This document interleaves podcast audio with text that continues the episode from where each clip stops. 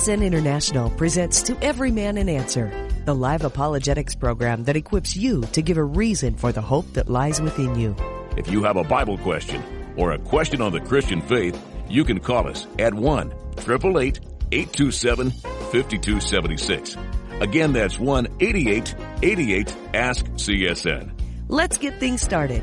Here's today's host, Mike Kestler. Hi, and welcome to Wednesday's edition of To Every Man an Answer. And we're always glad to be with you as we take this time aside every weekday afternoon for about an hour, answering questions about the Bible from the Bible, look at current events through a biblical perspective to give us that uh, Christian worldview, which we, we all as Christians should have. And also what we hear in church is that even in the Bible at all, if you've got a question, again, 8888, ask CSN is the number call live radio. If you call right now, you're sure to get on. We have a couple lines open. And so we always like to talk to every one of you. And again, so many things going on in our world. Always, always. Don't forget, keep looking up. Our redemption draws nigh. Joining me today, special guest, featured CSN speaker that comes on after To Every Man an Answer. We have with us Jeff Wickwire from Hardwired program and uh, from Turning Point Church in Dallas, Fort Worth. Hi and welcome. Hey, welcome uh, back to you, Mike. It's good to good to be here. We're in Fort Worth, Texas, uh, Cowtown. Um, but you know, it's really it, it's a beautiful city now. Uh, just put a little shameless plug in for downtown Fort Worth.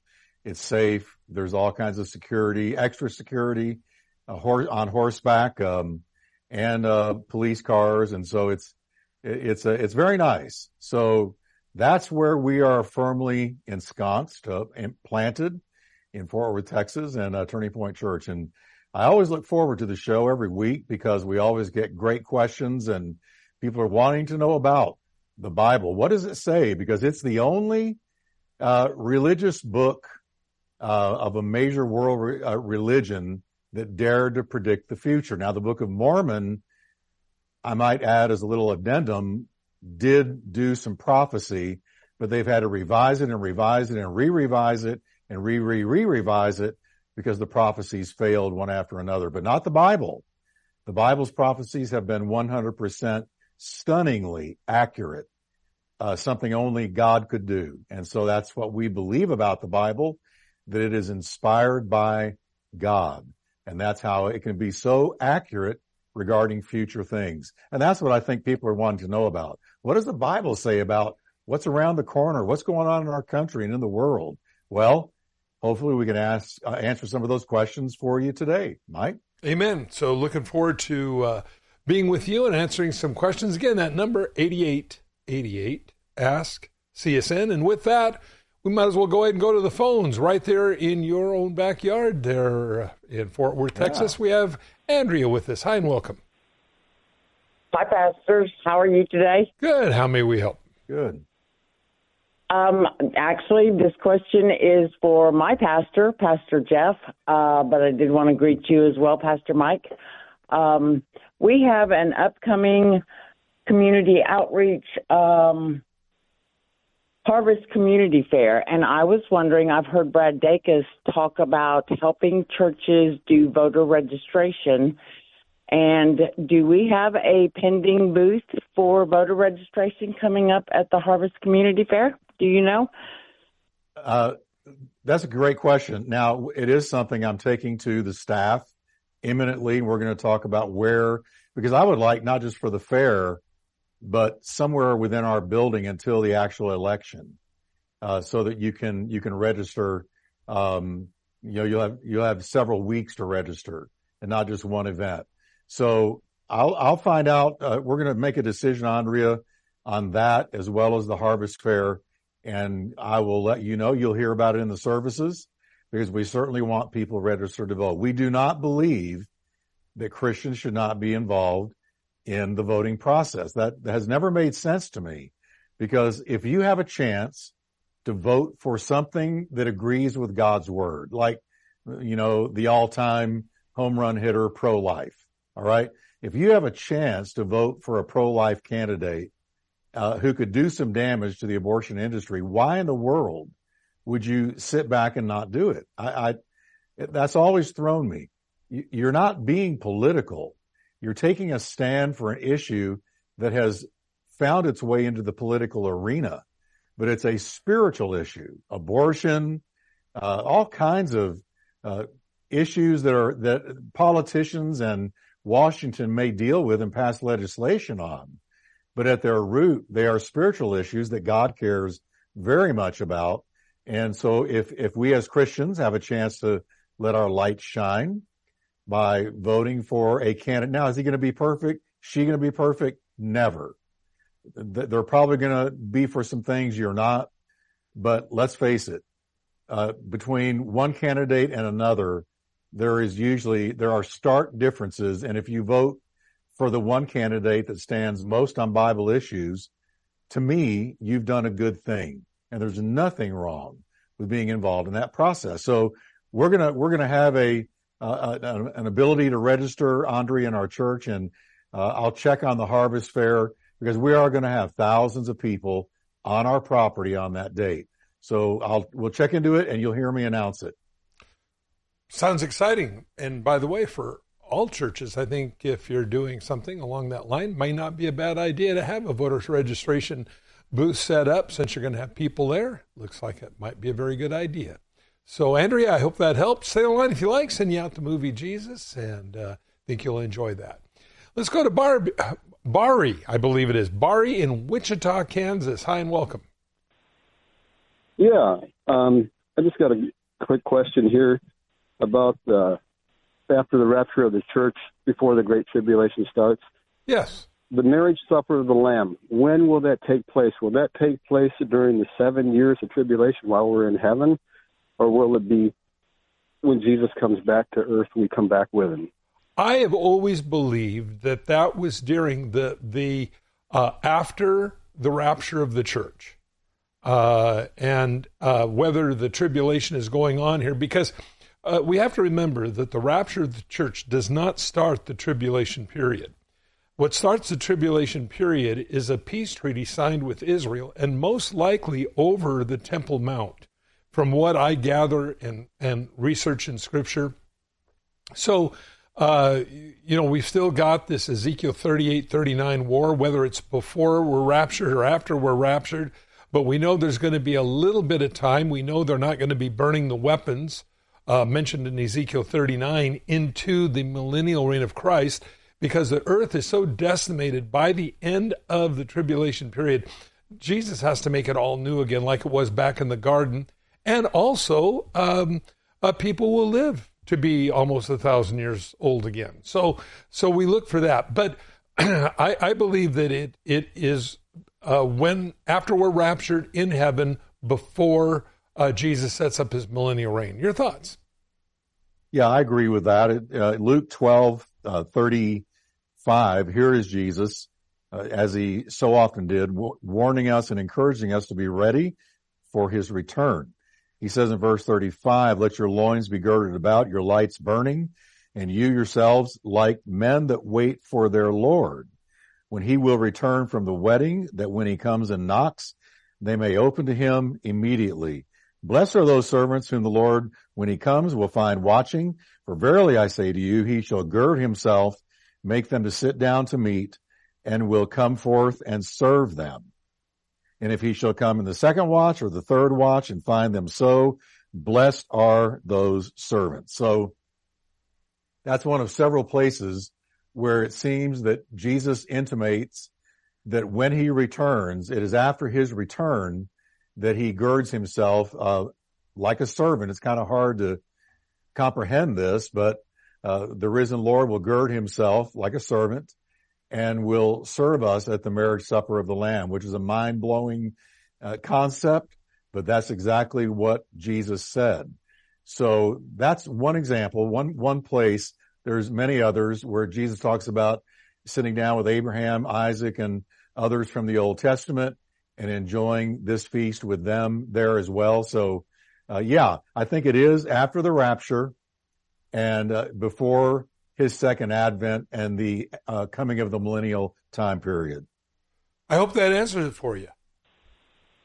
Yeah, that's that's good. But I recently heard a pastor say that the Word of God. He said the Word of God says Jesus, when we come back to the earth after the Great Tribulation, that's going to happen, the marriage supper will happen on earth because then the, those that were martyred during the great tribulation could be a part of it. And I didn't understand that. So I have never heard that. So that's some that's some new new idea twist that that I've never heard. Um, uh, so um, I, I, I, you know, I, I realize, and and Barry, for all of us, I mean, there's a lot of people that say a lot of things, but when we understand really um, that there is a blessing in the rapture of the church. And I think this is something that's important. And so, furthermore, if you go to Revelation chapter 6, it says that the angel said, Who are these under the altar? John says, I don't, beats me. I don't know. You know. And he said, These are the saints that were martyred, that came up out of the tribulation. And, and here it is that they should rest a little while longer until their fellow saints who would be martyred would join them. They're in a different place in heaven than those that uh, were in faith um, from, I believe, from the beginning, uh, whether it be King David, uh, you know, uh, Samuel, um, the disciples, all of us, um, I, I, believe that that's the place we'll have in heaven. But those that come up out of the, the tribulation period uh, are in a little bit different place. And so uh, uh, now, when Jesus comes back to rule and reign on the earth, then they will rule and reign with us, uh, uh, with with the Lord altogether. But there is a blessing, and the Bible talks about this blessing uh, that that that you're found ready to go when He comes. So I I really don't see um, where somebody would would say something like that. I've never heard that taught before. Uh, any last thoughts on that, Jeff? No, I, I, haven't either. I don't know what chapter and verse, which is what we're always going to look for here. We're going to want to know where'd you get it, uh, because something you know that strong or that distinct, you, you would think there's a verse. I, have never heard it. I don't know. Um, it seems to me the reasonable. I hate to say logical because God can do what He wants, but it seems to me the uh, when you as you read Scripture and verses like what I just read on the air, uh, it seems to place it in that uh, time of while the world is undergoing 21 terrible judgments. Let's face it, the, the seal judgments, trumpet judgments, the bowl judgments. It's it's terrible. It's hell on earth. While this is happening to the world, the saints of God, the raptured saints, are in heaven, uh, receiving their reward and going to the marriage supper of the Lamb. Because it's also where I've always felt uh, the the saints will receive their rewards uh, according to First Corinthians three, where we will be judged according to our works, and uh, we will receive rewards based on how we serve Christ in this life. So I kind of see those two events happening during the tribulation period on earth. Uh, in heaven, it'll be a whole different scene. Yeah, and and so I I hope that that um, you know um, helps. Uh, just read this. This is in Luke twenty two sixteen, and he says, um, "For I say to you, now this is right before he had communion there at the Last Supper. He said, "For I say to you, I will no longer eat of this communion, literally, until it is fulfilled in the kingdom of God." Most everybody has always viewed that as speaking of heaven not here on this earth. And so I hope that uh, sheds some light on it for you, and that would be your your um, uh, you know uh, your proof text there on that one. I hope that helps. Yeah, it does. Thank you very much. Well, God bless you. And uh, again, um, uh, yeah, I, I, believe we always just have to check things out. These things we hear. Stay in line. We'll send you out the movie Jesus. With that, we'll go to Jennifer Festus, Missouri. Hi, welcome. Well, hello there, Michael. How are you? Good. Hello, How can... out there? I'm doing great. Well, anyway, um, I was talking to the guy yesterday, your man, and I, I was, I was too late when I called you guys. But my question is, I met these two Jehovah Witnesses yesterday. Mm-hmm. Oh boy, that was a that was a headache by itself. Well, anyway, my question is, is that I asked them if they believed in Jesus. Oh, yes. And then I asked them about salvation. And they said, oh, no. Uh, the way you get to heaven is by achieving your good works to God. Ooh. And, uh, and I was like, huh? Mm. And they said, yeah. She goes, you got to achieve yourself to God. It's like, no one can achieve ourselves to God because God was perfect, and that's why He died on the cross for our sins. And she goes, well, that she goes, and then when I told him, I said, I go to Calvary Chapel Church down on Main Street. And I said, our pastor's Pastor Scott Parker, and he teaches word by word, verse by verse. Oh my gosh. I just opened up a whole can of worms. And they said, well, we read our Bible every day. I said, you do? I said, well, it seems like your Bible's brainwashing you because it doesn't seem like you're matching up to what I'm saying. So the Jesus CDs you guys send me and the Jesus books you guys send me, I left them in their material stuff behind their little books. And then I walked away and wiped my feet off and I said, The God of peace be with them. And that's exactly what I said. Mm-hmm. And I said, You two are very wrong. You cannot do that. You cannot make yourselves working up to, and that's what they believe in. Mike, can you believe it? That's what they believe in. They believe that you got to you work your achievements up to God. Yeah, you got to earn your way to heaven. And here's the big question mm-hmm. What if you didn't do enough here on this earth to be good enough because of your works to be found worthy of heaven? There is no assurance of salvation for them. This is tragic because they're approaching God in their righteousness, in their works, rather than in the blood of Jesus. The reason we know we can go to heaven, not because I'm good, but the Bible says we're clothed in his righteousness. That's what makes the difference. Second, they believe Jesus is Michael the archangel, but the Bible says that Jesus Christ is God. Now, we have a real problem here in Jesus' identity. Every cult in the world will deny that Jesus Christ is God. They'll say he's one of the sons of God. He's one of the greats. There's Buddha, Mohammed, Jesus. Pick your savior.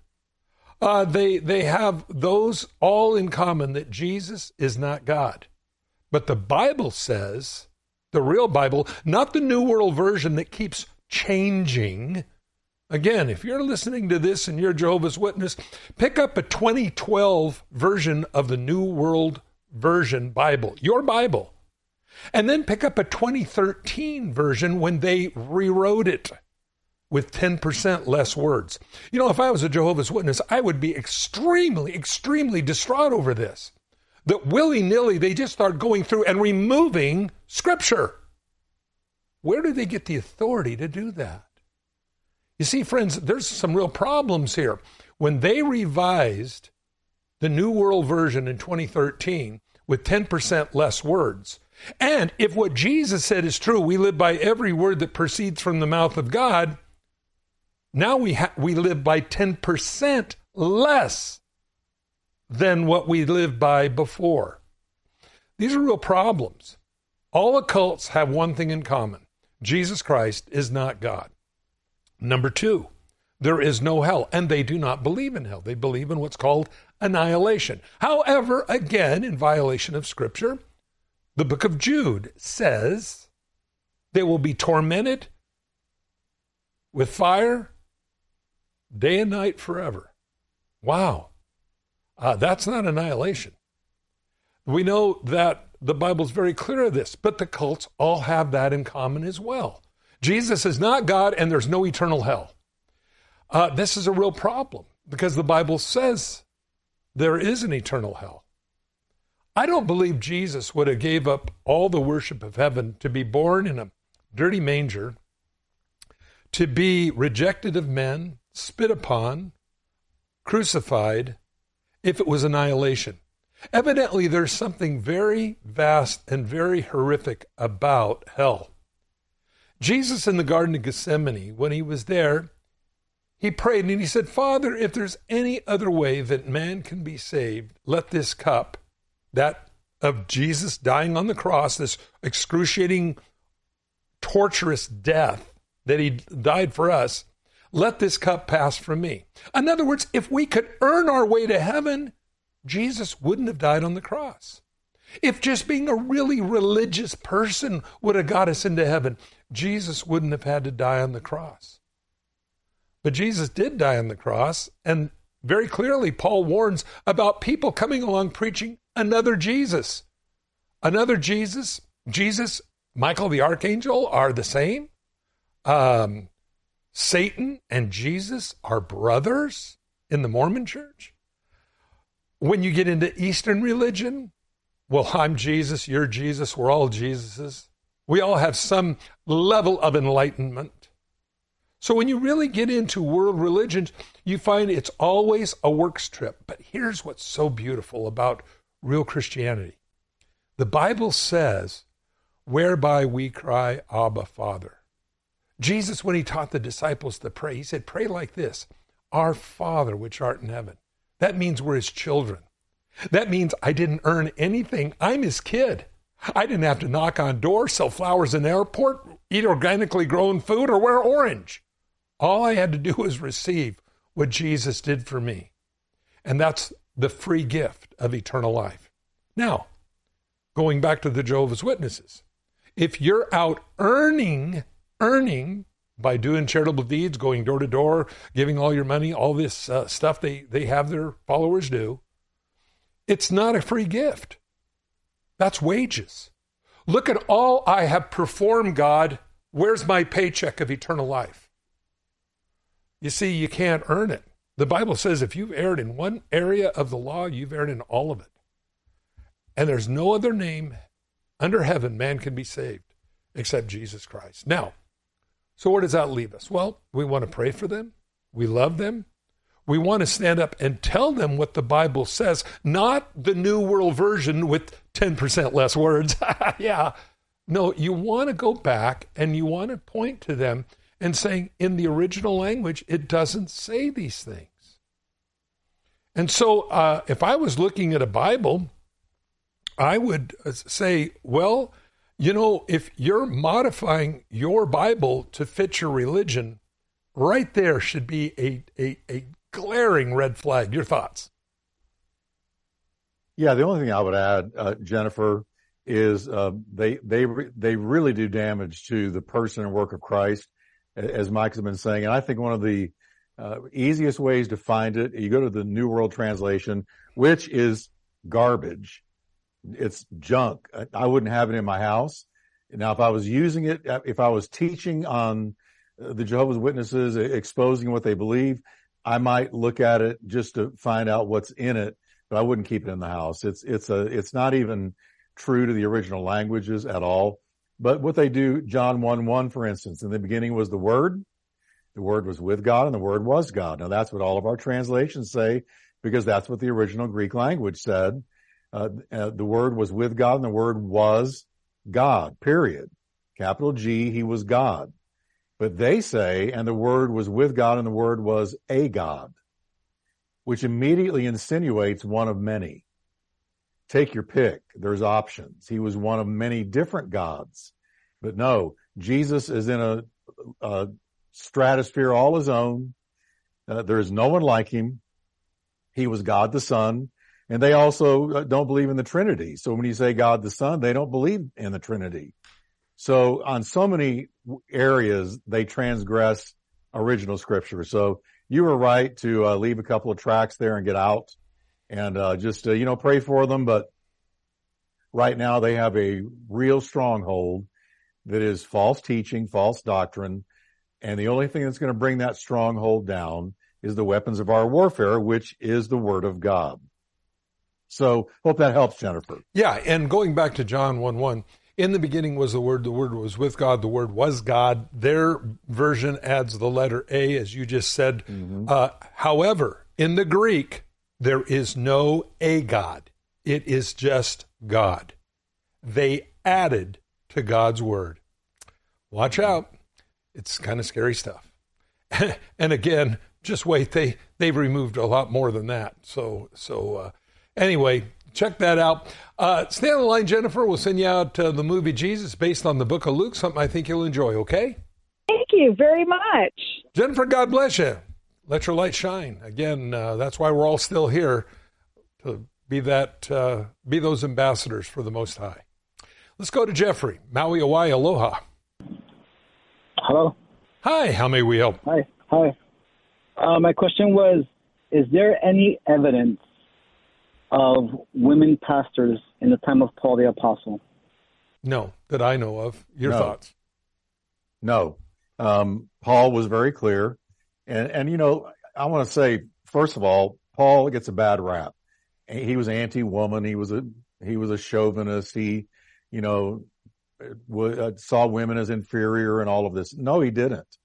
Uh, he, he was dealing with divine order when he said these words. Let the woman learn in silence with all subjection, but I suffer not a woman to teach nor to usurp, usurp authority over the man, but to be in silence. And that is in the context of the local church. And any pastor, I'm a pastor, Mike's pastor, I've been a pastor for 40 years. And I can tell you, you find out in the first year that you've got to exercise authority over both genders in that congregation. That's just a part of pastoring. You've got to exercise spiritual authority.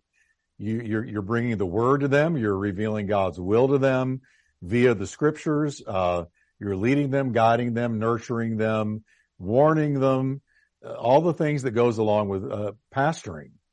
And so Paul is saying that women, as women, um, are not to exercise that kind of authority over men, which is what the pastorate requires. So no, we find no pastoral or, or female pastors in the, in the New Testament. They're not there. Even the Greek word for pastor has a masculine ending. Yeah. There's And- not any. And, and somebody will say, well, what about the Old Testament and Deborah? Well, Deborah was not a priest, a pastor. She was a judge, like a county commissioner. She was the judge over Israel. So, uh, Jeffrey will talk more about this on the other side of the break. And we are coming up on that break. We'll be back for more right after this. Let's see, if something costs less, but people are happier with it, that sounds like something to look into, and that's Medi-Share. Maybe you've heard switching to Medi-Share to pay for healthcare can save the typical family 500 bucks a month, and that's huge, but it's also true that people are way more satisfied after making the switch, too. The customer satisfaction rate for Medi-Share is double that of the typical health insurance plan. Double.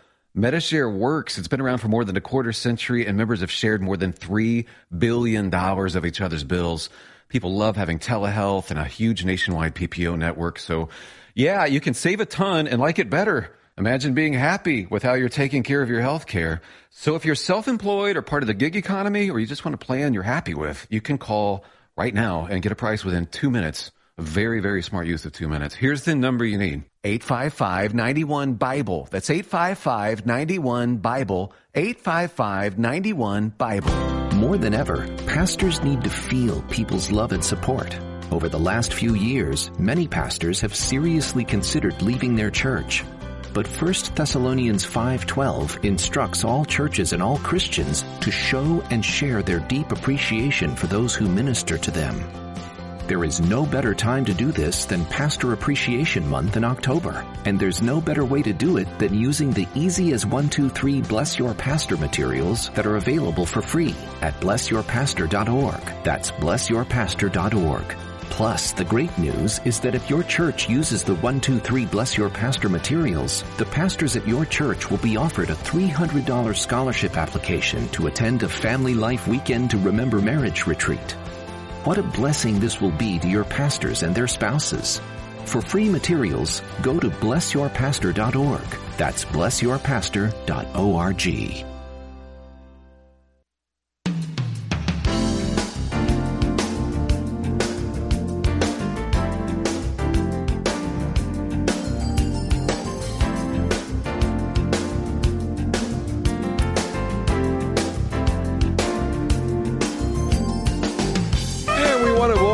back to part two of Every Man and Answer here on this Wednesday afternoon with Jeff Wickwire from Turning Point Church in Fort Worth, Texas. I'm your host, Mike Kestler, and uh, we were talking with Jeffrey in Maui, Hawaii, um, about women pastors in the New Testament. We don't find any; they're not there, and um, so I hope that helps, Jeffrey. If I could add Yeah, so- can I- something real quick. Go go ahead, Jeff. I'm sorry. Yeah, Jeffrey, let me just, uh, I want to balance this out because I don't, I don't want to be misunderstood. Um, the New Testament shows many examples of women ministering, being very effective. uh, like Philippians uh, 4, 2 to 3, uh, Paul is very, very clear that both Euodia and Syntyche, now I'm just going to quote Paul, they labored side by side with me in the gospel together with Clement and the rest of my fellow workers. And he's referring to evangelistic outreach. So these women were, were very helpful, uh, to Paul in these evangelistic efforts. They, they were integrally involved in reaching the lost for Christ. We got to remember the woman at the well. Once she really understood she was talking to the Messiah, she made a beeline for her town of Samaria and preached to the whole town that she had found the real Messiah and the whole town came out to hear Jesus because of the message of the woman at the well. And then you see in Romans 16, 3 to 4, uh, where Priscilla and Aquila are mentioned again.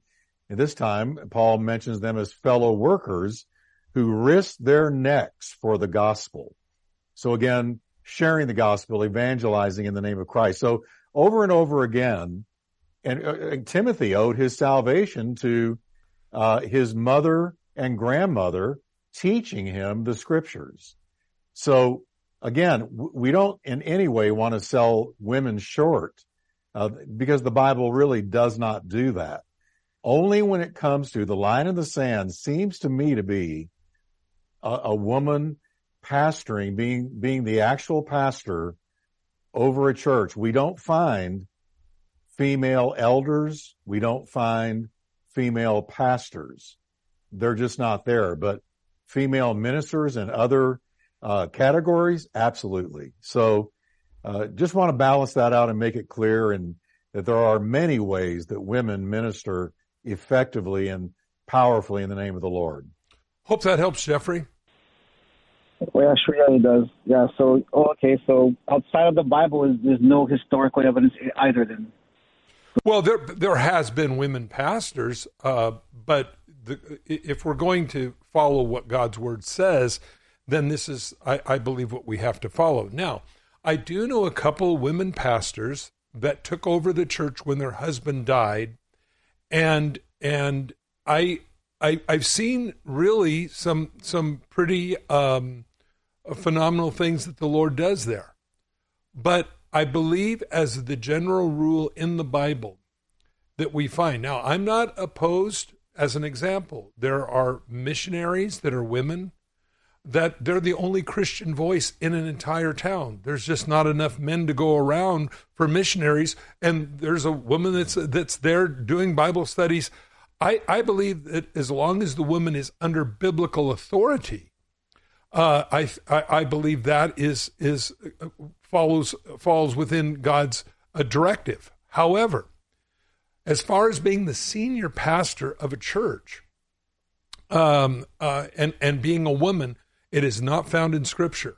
And if we're going to live by every word that proceeds from the mouth of God, and we don't find any women priestesses in the Old Testament either, I would have to conclude that this is what the issue is. Paul stating the reason why. It says the woman was deceived, not the man. The man willfully ate of the tree when Paul writes to Timothy, but the woman was deceived. And even today, you, you'll see women who are false uh, false prophetesses. You you have Ellen G. White. You have you have um, Mayor, Mary Baker Eddy. You have all these different women that uh, claim to be a, a, prophetess, but what they teach is is not even what the Bible says. They they they take the scripture and twist it. So I believe this is why, and and Paul makes that clear when he writes to Timothy that it was not a cultural issue well, you know, uh, you know, women aren't really popular in this Roman culture, but no, that's not what it was. He cites the scriptural reason why that it was Eve that was deceived. Now, some people believe that women are more sensitive to spiritual things than men are. They're just more sensitive, period, than men are. You know, you see a little boy going down the, uh, you know, the sidewalk and he slips and skins his knee you know, the mom, oh, come here, I'll help you. And the dad, oh, he'll be all right. You know, just, you know, just wipe it off. You know, guys are, you know, just that way. I think women are more sensitive towards feelings and emotions and, and uh, even spiritual things.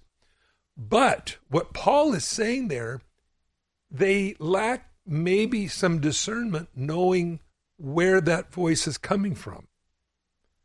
Eat of the tree, Satan said to her, and she did. So I believe that yeah, this I, is why why we have that. Your thoughts? Yeah. Yeah, I would also add if you stop and think, if you go back even 100 years, female pastors were not near the issue they are today. And I think some of that at least has to be attributed to the tidal wave of feminism that went across our country. You know, if a man can do it, a woman can do it. And uh, so therefore, uh, what has typically been held as a male profession, now I as a woman uh, can step into it and do just as good a job, if not better, because that was the message of feminism, which has now blossomed into uh, so much more uh, confusion. The whole gender thing, uh, really, to my mind, started with the advent of feminism. Uh, you know, just recently, the Southern Baptist Convention had a huge to do about uh, female pastors. They had to make, they had to take a vote. They had to take a stand and announce to the world where they did stand with female pastors, and they stood on the side of Scripture that Scripture does not uh, validate female pastors. And it, it, was a big deal. It's still a big deal. It's still broiling. Um, couple of very large Southern Baptist churches left the convention because that's the way they voted. But I have to say, in this case, the Southern Baptists voted uh, per the word of God.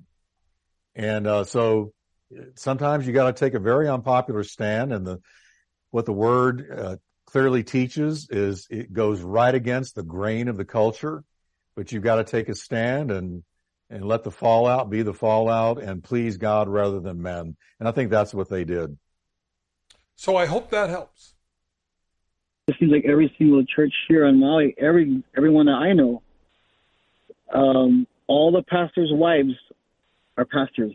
Every church I know. Well, now, now that's not necessarily a bad thing because the Bible clearly says that the older women, speaking, I believe in the Lord, not maybe necessarily in years, but but uh, you know, more mature uh, Christian women are to minister to uh, are to minister other to other women. Absolutely, there's nothing wrong with that. But the pastors so are, you, are, are, you, are you saying, Jeffrey, that they are they are the pastors of the church, or that they just kind of wear that title? They wear that title. Like every okay. church I know here on Maui, everyone, the pastor's wife is also a pastor, and they preach too. Yeah. Jeff, your thoughts on on yeah? On, well, well, that's yes, and I and I'm going to venture a guess that they are uh, overwhelmingly uh, non-denominational churches. Is that right? Yes. Yes. Yeah. So, so they lean charismatic and I'm not saying charismatic like a bad word. I'm just saying they lean more on the charismatic side of things. And in the charismatic arena, this began, I'm going to say 30 years ago or so where charismatic leaning pastors began to also uh, identify their wives to the congregation as a co-pastor and that's something that um, they've just decided to do, and it caught on. And virtually any charismatic church you go to, almost you know ninety percent of them or more, I, I would venture to guess, are going to be calling their wives a co-pastor. But again, when you when it comes to function, she is not to exercise authority over the, the men of the congregation and you must do that if you're going to pastor them. So it might be a title without a function. If they're functioning in that, well, then they've got to deal with the scriptures that we just read and I can't answer for them. I don't call my wife a pastor. Uh, she doesn't want to be called a pastor and that's just our choice. Um, she's a women's minister and she ministers to the women that, and that's what she does but she's not called a pastor. Some choose to do this, some don't. Again, they will have to answer to the word of God and how they understand it. My understanding is, uh, if you're a pastor, you must exercise authority and that Scripture does not grant you that uh, that place. And and right? I really believe the idea of the pastor. Let's let's go back to that. Is setting the directive and the direction of the church. That is not in the woman's uh, scope of of biblical Christianity. That is set by the male. That's what Paul says. And so I believe if a woman stands up and shares on a Sunday morning or something, I don't I don't think that's necessarily a bad thing. I, I know men can learn a lot of things from ladies, like how to be treated sometimes. Mm-hmm. So uh, that's not a bad thing.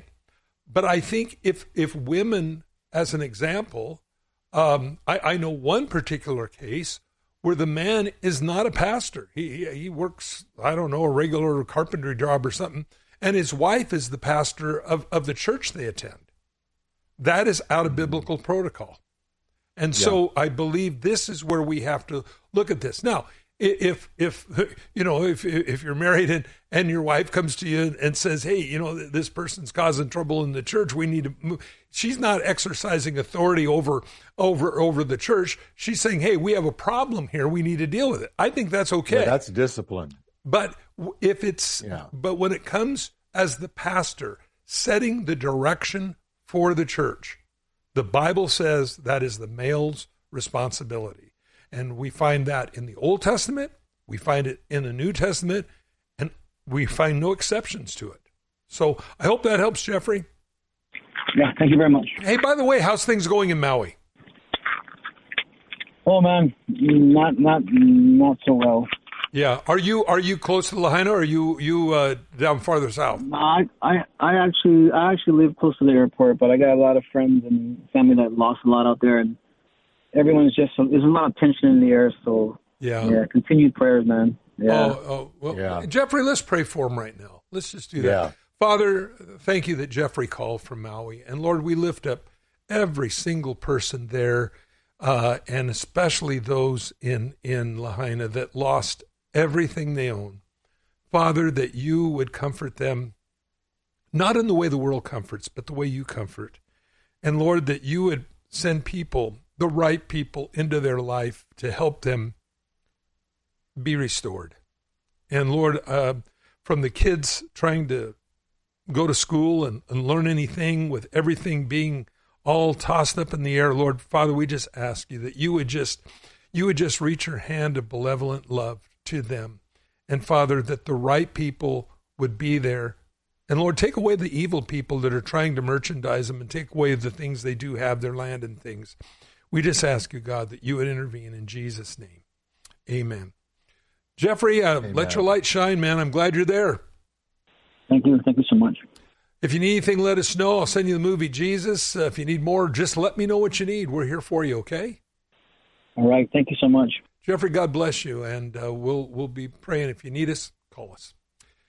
88 88. Ask CSN's the number to call if you want to be part of the program today. We have Diane, Blue Mountain, Arkansas on the air. Hi. Hello, brothers. Hi. Thank you so much for taking my call, and I have a question for you.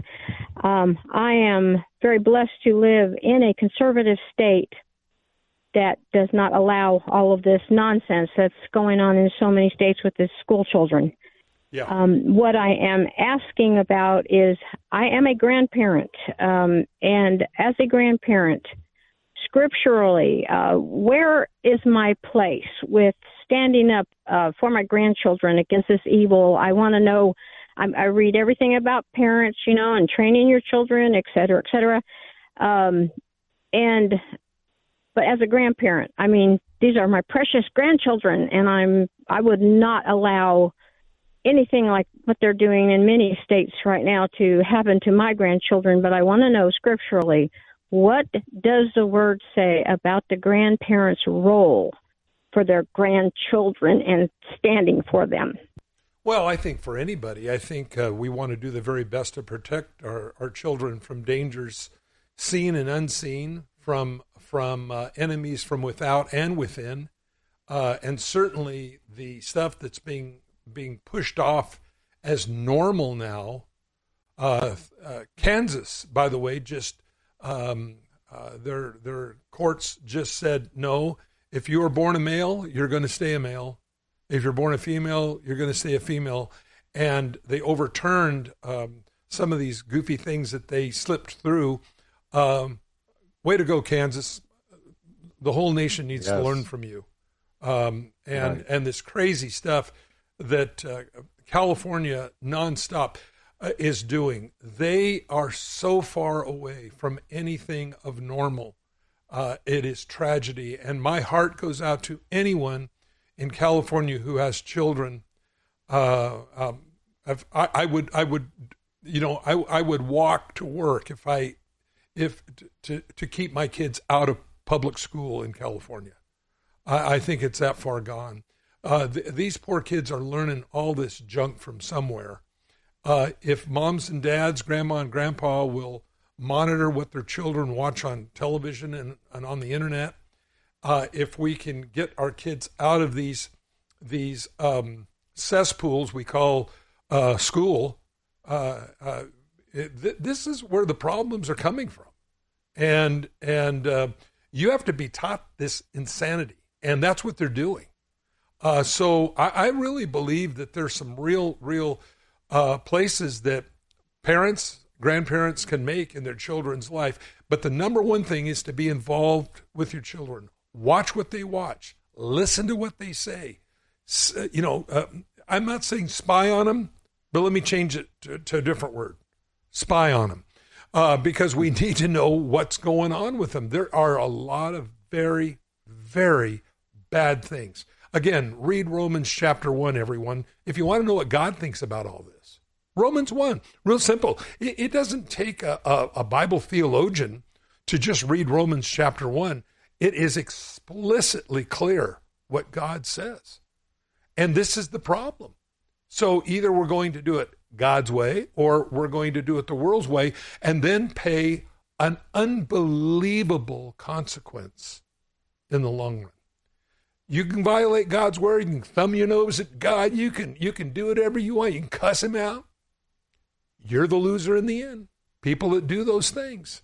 And so again, I believe, Grandma, and for all of us that are parents, um, we just need to be involved in our children's life. The the idea of the latchkey kid is far, far over. Where the kids just come home from school they unlock the door. They do what they want till mom and dad come home at five or six. Uh, we need to be watching everything they do. Your thoughts? Yeah, and I would say, Diane, regarding grandmother, kids need, you know, positive influence from any way and anywhere they can get it, biblical influence. And, uh, you know, it says in 2 Timothy 1 5, Paul is writing to Timothy and he says, when I call to remembrance the unfeigned or faith without hypocrisy is what that means. The unfeigned or unhypocritical faith that is in you, which dwelt first in your grandmother, Lois, and your mother, Eunice, and I am persuaded that in you also. So here Paul is tracking uh, Timothy's family back uh, to his grandmother and saying, you know, your grandmother had the word of God in her. She put the word of God in your mother. Your mother, in turn, along with your grandmother, put the word of God in you. And that has played a huge role, Timothy, in where you are spiritually today, which is a son in the faith to the great apostle Paul. So there you have just a, a biblical example of the influence that a grandmother wielded over a grandson. And I think it's tremendous. I think that any way you can. You know, I know my wife, Cindy, any chance she gets to be with her grandchildren, she grabs it. If she's got to travel, if she's got to be inconvenienced, it doesn't matter. She grabs it and she goes and sees them, spends time with them, spends the night uh, where they are. And, uh, and she'll say to me, Jeff, I have this chance this weekend to put the word of God into my grandkids because things are coming at them that even 50 years ago, we would have said there is no way that will ever happen in public schools.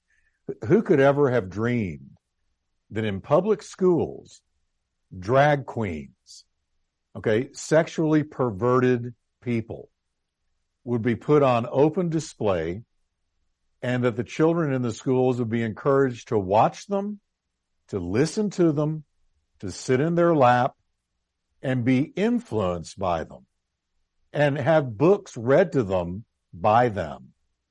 It, it's, you know, I wake up and, and I know so many of our listeners now agree, and I know Mike does. Hmm.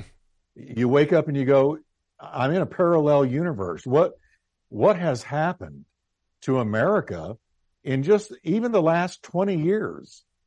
I mean, think about this. Uh, you know, teachers and principals, school superintendents are placing their seal of approval on these kinds of activities, not to mention the, the purely X-rated pornographic books that are being discovered in school libraries uh, for as young as elementary school age, and they can access them if they want. I mean, books uh, trumpeting the, the, you know the the beauty and the you know the value and the validity of homosexuality and lesbianism and transgenderism. And you know when I was in elementary school I was playing marbles. I was skating. I was watching Superman on TV I was not the last thing I was sitting around thinking about is what gender was I.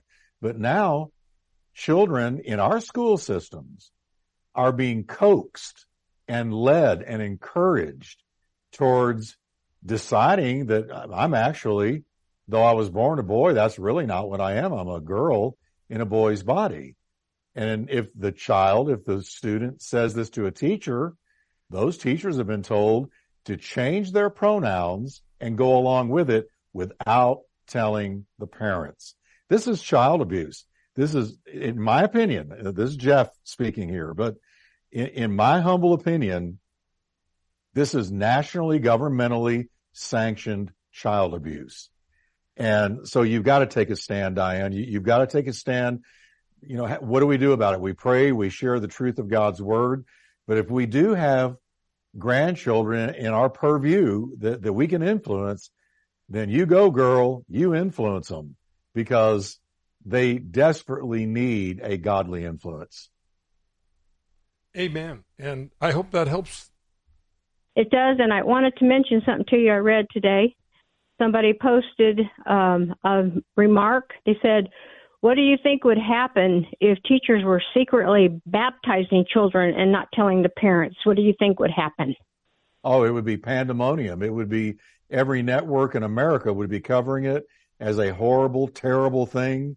Oh, mercy. They would be, they would be fried alive. But and but you can but you can come along with a, a counterculture, um, and uh, drag queens. Yeah, and and and that that's okay. Just shows you, hey, listen, man. The, the the more we depart from God in our nation, the more insanity will reign supreme. You have Joe Biden saying that he taught four years at a college. He was and never he there. He was never there. Just outright lying. If a Republican would do that, you would have the you would have the whole world up in arms because of course the American news media is going to do that. But they just kind of brush it away. And like I said the other day, remember the cocaine in the White House? You don't hear about that, do you? That's a high crime. All just vanished. Thank you, American Swept news media, for sweeping it under the rug and keeping America in darkness. Diane, stay in line. We'll send you out a book, a DVD. I think you'll really enjoy it. And uh, we got time. We'll try to do Michelle here, uh, get her call in. Uh, Boise, Idaho. Hi, welcome.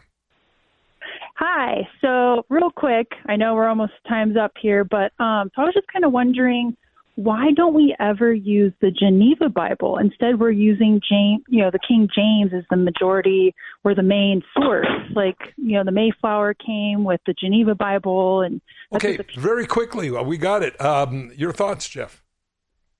Well, there's a lot can be said about Geneva Bible. It preceded the King James by about 51 years.